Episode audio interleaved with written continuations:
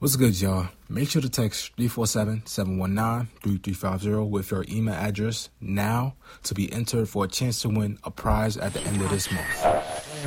Seven dollars. Adjust your speakers. It's your boy Gio, and I need a moment of your time. Now let that sink in. What's good, y'all? Welcome to the Let That Sink In podcast. I'm not gonna do the whole intro shit today because you know I got a lot to get into, and I need to get get into it quick. I don't got a lot of time. You feel me? So today, I'm talking about Cash Money Records. You feel me?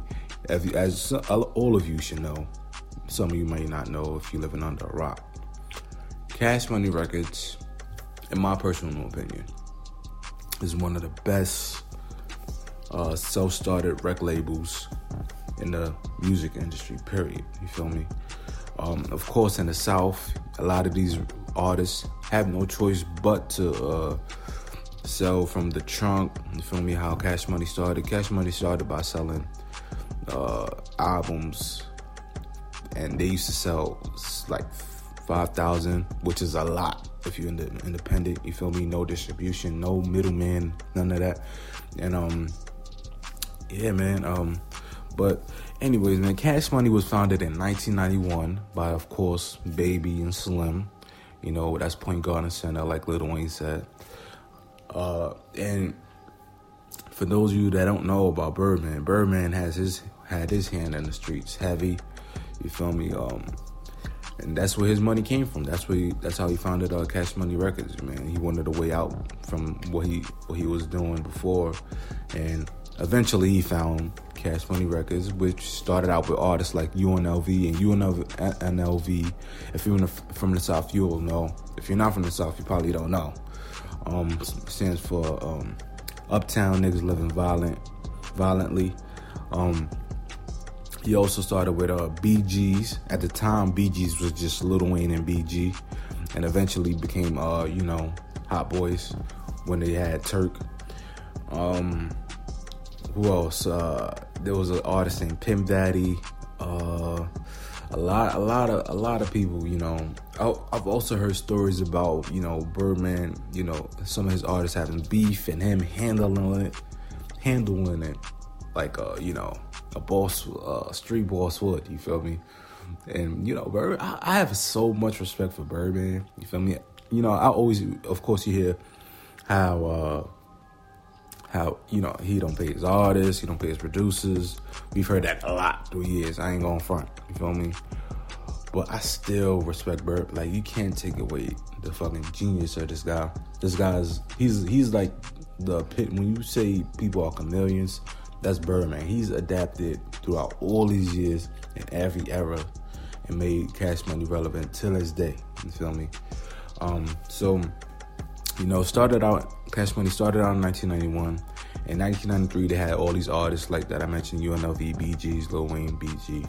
Um, and then you know there was this lady named Wendy Day who who was at a conference in New Orleans, and she found uh, an album from Cash Money Records. I forgot the exact album, and she saw the uh, Cash Money Records logo. She she knew that they was in the Magnolia Project, so she went there by herself, tried to look for Birdman. Uh, she couldn't find him. Someone she she went to Texas after, and someone connected through Cash Money in Texas, connected her, and you know Birdman. I guess they got they knew that somebody was looking for them. A white lady was looking for them, and you know she got in contact, and then they they was like, oh, you know, we can help you get a deal, right? So fast forward to 1998. In 1998, man, that was the turning point for Cash Money. Cash Money Records received a 30 million uh, distribution deal with Universal. Universal is like the biggest uh, major label out there. You feel me? Um, they inked a 30 million distribution deal, and I think it's called the PNC deal, where they get like 80% of their royalties and you know their uh, everything. You feel me? They get all. They get it all. Feel me? Like sort of like uh, Master P and uh, No Limit. But this deal, I think, was never done before and never will be done again because you know labels ain't trying to lose no money. So uh, fuck, I'm I'm I, I, I've always wanted to get my hand in some music. You feel me? But uh, I, I wanted something like that. I guess that shit ain't gonna happen. But um, they inked the 30 million deal uh, in 1998, and after that came Juvie the Great.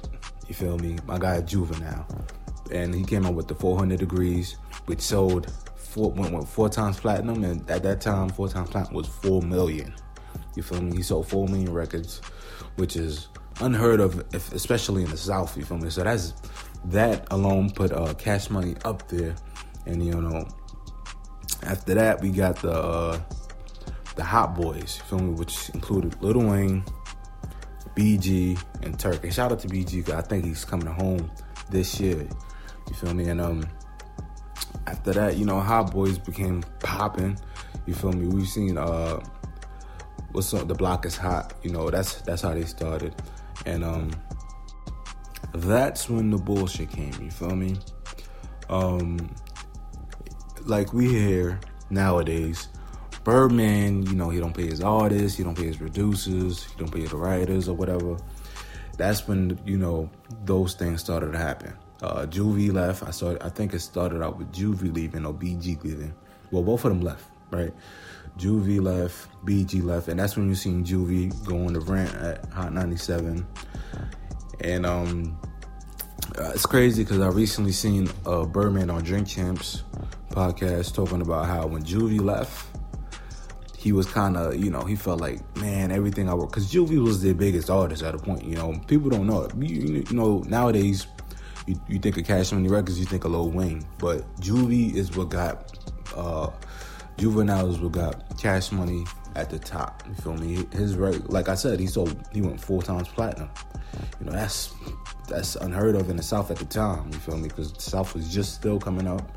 You feel me? Everybody was selling records out there, but they were selling records to get money. You feel me? They were selling um like five hundred thousand. You know the, the, the low. You feel me? Not the low, but you know at the time the medium.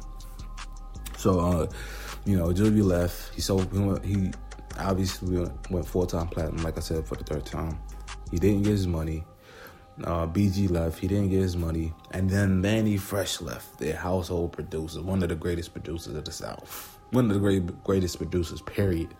You feel me? Uh, he left. And then, you know, what? like I mentioned in the, uh, I seen Birdman in the Drink Champs podcast, and he said, well, Lil Wayne told him, relax, I got this. And lo and behold, Carter 2 came out, which is a fucking classic album one of the best albums of that year, and I, I still listen to Carter Two to this day.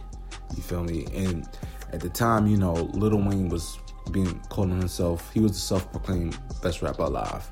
You feel me? Obviously, Jay Z, um, he retired at the time, so uh, Lil Wayne was was you know he was he was getting his name up there with the with the best of them, man. And it was it was also a point where Lil Wayne almost left like I guess uh, Jay Z and Roc-A-Fella offered him a deal way like ten years ago from now. Uh, Jay Z, well, more than ten years. Um, Jay Z offered Lil Wayne a deal to come sign with Roc-A-Fella. And I think Lil Wayne was damn near saying he was Roc-A-Fella. And you know, uh, Baby uh, Jay Z a, cease and desist letter, you know, to tell them back the fuck up. Because I guess Z and Baby was cool at at a point. You feel me? And um, you know, it's crazy, man. Like I don't think we'll ever see anything like this. Like uh, Cash Money, they've been in every single era. You feel me? They haven't been there since the beginning, but they've been there since. They kind of have been there since the beginning. Because if you think about it, hip hop wasn't meant to be. Well, nobody thought hip hop was going to be here to stay. You feel me? So you could say 1991 was like when people was taking it serious. But um you know, after all of this, you know, Carter 2 came out, Carter 3 came out, another classic album. Uh, there's this guy named Aubrey Graham, aka Drake. You feel me? When, and at the time, I remember Drake coming out. He before he came out with Cash Money though, he was uh, he had that song with uh, Trey Songz, Replacement Girl. I remember that song. And then he came about with Cash Money, and I was like, this nigga is one of the best niggas I've heard in a while. You feel me? Because Uh, this is there was nothing like that. You feel me? Someone that, with that skill set that Drake has, and you know I'm not really a Drake fan. You feel me? But I could admit, at the time I was. I, I was like I, was, I used to fuck with Drake, man. Um, everybody fucked with Drake. You couldn't hate the guy. But uh, he came about, and at the same time he came about, a lady by the name of Onika Maraj, aka Nicki Minaj, came about. And Nicki took like that's why Cash Money because Nicki and Drake both had the male and female crowd. Nicki had every girl wearing a bang with a fake Barbie chain. And I, I remember this era vividly because I remember I used to take the L train home, and there was a high school right right next to my middle school. And I always used to see every girl with a bang with a fucking brush in their back. Even girls in my middle school was doing that shit. You feel me? And um, you know, uh, obviously today, you know, Cash Money didn't. Uh, it's still relevant today. You know, we got Blueface. Uh, Jacquees was just a talented dude. I, I, I still fuck with Jacquees. I don't care what nobody else say. Uh, this dude NL, NL, NL, NLE Choppa something like that. I think he's down with Cash Money. Um, he he's dope. I fuck with him. I, am not gonna say I fuck with him. I don't really listen to him, but I seen him and he, he's dope.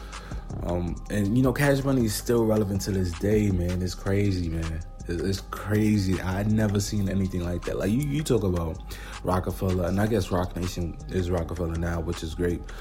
But nah, I, I never. I don't think we'll ever see another Cash Money. I really don't.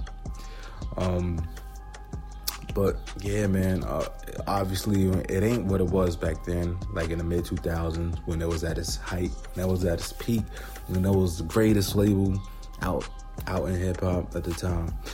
Um, you know, I don't, I don't, think we'll ever see anything like that again, man. I, I, I'm grateful to have lived through this era of cash money greatness. You feel me? Uh, I, I, think we all are. You know, Cash Money uh, is responsible for some of our favorite hits. Um, for some of producing some of our favorite artists in any region, all across the world. You feel me? Um, so yeah, man, that's that's that's how I sum it summarize it all up. You feel me? Um, I, I couldn't get too much into it. I have a lot to say though, man. I couldn't get too much into it. I don't got a lot of time. But anyways, man, if you agree with, with some of the stuff, if I missed out on something, comment below. If you liked it, comment below. If you didn't like it, comment below. Um, and don't forget to call, to call or text 347 719 3350 to hear your message on any of these episodes. And also, if you're an artist and you want your music played, uh, and but if you know your music back, don't don't email us. You can email email us at um music at cwfnetwork.com and you can catch us on Instagram at CWF CWFP underscore and catch me on Instagram at the Real Jefe. That's T H E R E A L J E F E E T H E R E A L J E F E E. And uh, that's it, man. That's it for today. You know, uh, let that sink in, man. This is the CWF network where we bring you big content in small pieces. Follow us on Instagram at CWFP underscore. Okay, bye.